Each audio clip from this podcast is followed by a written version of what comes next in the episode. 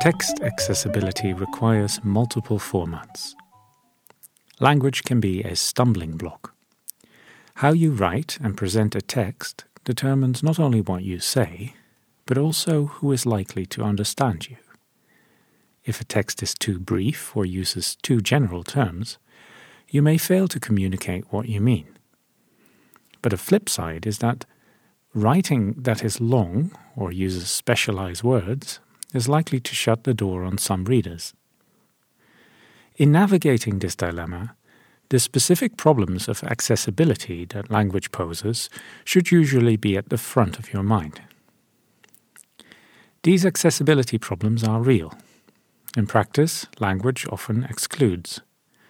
To put it simply, it divides between those who get it and those who don't. This is a serious issue that needs to be addressed within any community that values diversity and equality. Here I will focus on written language and reading needs. My argument is that because there is a plurality of reader experiences, communities should facilitate a plurality of text formats when there is a need for them. The aim of all writing is communication, and writing fails if communication fails. Ernest Gowers wrote The Complete Plain Words in 1954, one of the best known books on how to communicate well through writing. Gowers said that the golden rule is to pick the words that will convey your meaning, and only those words. Those words should be as plain as possible, no one is served by written documents that are needlessly complex or verbose. But what is plain to the one need not be plain to the other. It is all too easy to assume that because a text is plain to you, it will be plain to everyone else as well. Well, that is a fallacy. We can call it the fallacy of generalizing reading experience. Such a generalization is almost always a mistake, because there is great diversity among readers.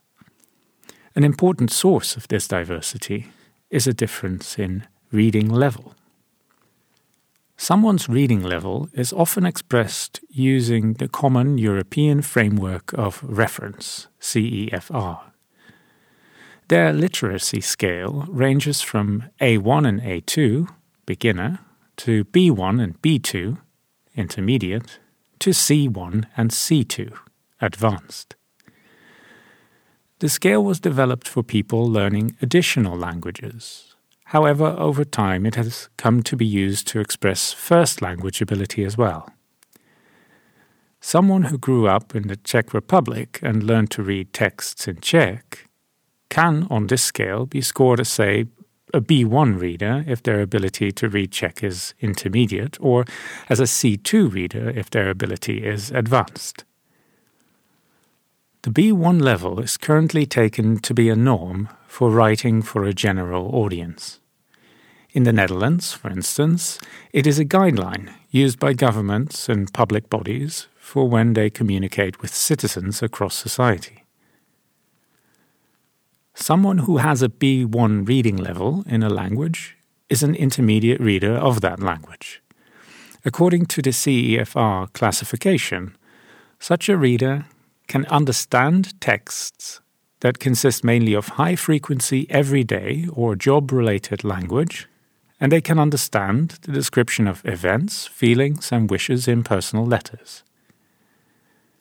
What is characteristic of texts intended for B1 readers, then, is that those texts will avoid specialized language, unless it is language that is common in the intended reader's professional life. Although B1 is a common norm, certainly not everyone is able to read at this level. An OECD survey from 2015 found that one in six of adults in England and one in five in Northern Ireland has literacy skills at or below the most basic level. According to the 2018 PISA report, in France, just over 20% of 15 year olds shows only the lowest level of reading proficiency. And among Dutch teenagers of that age, this figure is closer to 25%. Furthermore, these figures are not stable, but in many countries, literacy is declining. This means that, compared to a few decades ago, increasingly many people struggle to read texts written for a general audience, let alone specialized texts. For this reason, successful communication will sometimes require finding alternatives to the B1 norm for general audience texts. The Dutch government, for example, provides versions of some of its communication tailored to A2 readers. All this proves that if you care about accessibility, you should take into account that language works differently for different people. It is all too common for written communication to become an exclusionary device. Just imagine how someone still learning Turkish may become sidelined in a society in which all important documents are sent to them in Turkish. Or think of a management meeting in which the circulated memo presupposes an understanding of the lingo specific to an organization. This may make a newcomer feel left out and at a loss. More generally, when members of a community or practice are expected to be able to read at a specific level, then this will put at a disadvantage any member who, for whatever reason, cannot meet those presumed standards. In these cases, it would be legitimate to wonder if I am really a member then why am I not enabled to participate? How should we respond to the specific accessibility challenges posed by written language? It may be tempting to suggest that to ensure accessibility, all texts must be written for a general audience. Because specialized language is not accessible to all, it must be avoided in documents that concern all, or so the thought goes. I think that this is a mistake. It is a mistake because the accessibility problem occurs regardless of which level of reading is adopted as the norm. No norm will be accessible to all. True enough, if only specialized texts are offered to a diverse community of readers, it is likely that such documents will not be accessible to the entire community.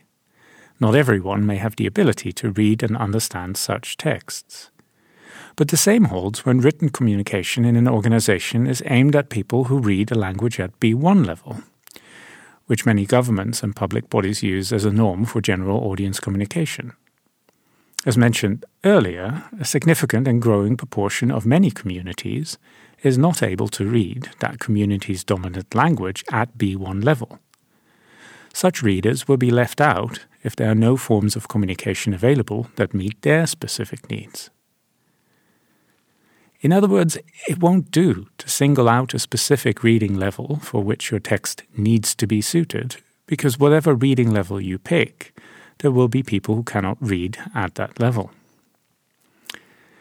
And what should you do if you want to reach those people as well? I think that the answer is that texts should be tailored to meet people's needs. But tailoring texts to specific needs of one group of people may well produce results that are inaccessible to others.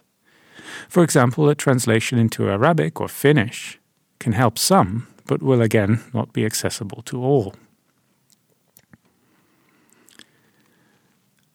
Moreover, the assumption made in all this is that we can meaningfully classify texts in terms of reading levels. That we can say of a specific letter or report that this text is suitable for B1 readers, but the assumption that there are B1 texts is problematic, because the group of B1 readers is itself diverse. Between those who would score as B1 readers, there will be differences as to what counts for them as everyday or job related language. Everyday life is not homogeneous. Differences in people's upbringing, employment, and life experience will make for differences in which vocabulary these readers will experience as plain. For example, someone who scores B1 on a reading test may well be able to read the professional manuals or instructions pertaining to their day job, documents that contain terms that would mean little to many other people. This illustrates that even if a document is plain for some B1 readers, it is highly likely that there will be B1 readers for whom it will not be plain. The upshot is that there are no B1 texts, only B1 readers. There is no form of writing that works for all. Instead, a community is best served by a variety of writing forms and ways of delivering them tailored to the specific needs of the people you are communicating with. This will always be imperfect, but it is the best you can do. There are other problems with expecting of organizations and communities that shared texts are all written tailored to a B1 reader, at least if by that is meant that these texts only use language that avoids specialized vocabulary. For one, in legal contexts, specific terminology may be required for a text to function at all. And more generally, avoiding all specialized vocabulary will often make texts unhelpfully long and complex. This is because specific language can improve readability just as it can undermine it. The richer vocabulary, the wider a range of words you have at your disposal, the more efficiently a thought can be expressed. This is illustrated by how the number 11 can be expressed using different numeric systems with vocabularies of different sizes. 11 in binary, which has a vocabulary of two terms, must be written as 1011. In decimal, a vocabulary of 10, it is shortened to 11. And in hexadecimal, a vocabulary of 16, it is reduced to B. Removing all specialized vocabulary from a community's communicative registers would mean that certain things could only be communicated in a form that replaces specific terminology with a general description using only more basic words. This would inevitably lengthen these texts, but length can itself be an obstacle for people. In that case, the accessibility problem would not have been solved, but only displaced or the community would simply have to stop writing about that topic. Once more, the conclusion to draw is that accessibility asks for a diversity of approaches. Different readers may require different formats. I hope this makes clear that because there is a plurality of reading needs, communities should facilitate a plurality of text formats when there is a need for them. The irony isn't lost on me that my elaboration of this simple point has taken a considerable number of words and led me to take you through various lines of argument. But I've tried to be as plain as I could without losing sight of the things I meant to say. When it comes to accessibility, one size fits all is rarely the solution. And also, when you consider the specific problems posed by written language, there simply is no form of writing that is accessible to all. And this includes my own writing, I'm well aware. If you want to ensure accessibility of communication, you should expect that whatever form you choose, there will be some people to whom it is not accessible. No text is ideal. In the end, none of this absolves you of the task of writing as plainly as possible. If you want to say something, then there is no excuse to abandon the golden rule. Pick the words that will convey your meaning, and only those words.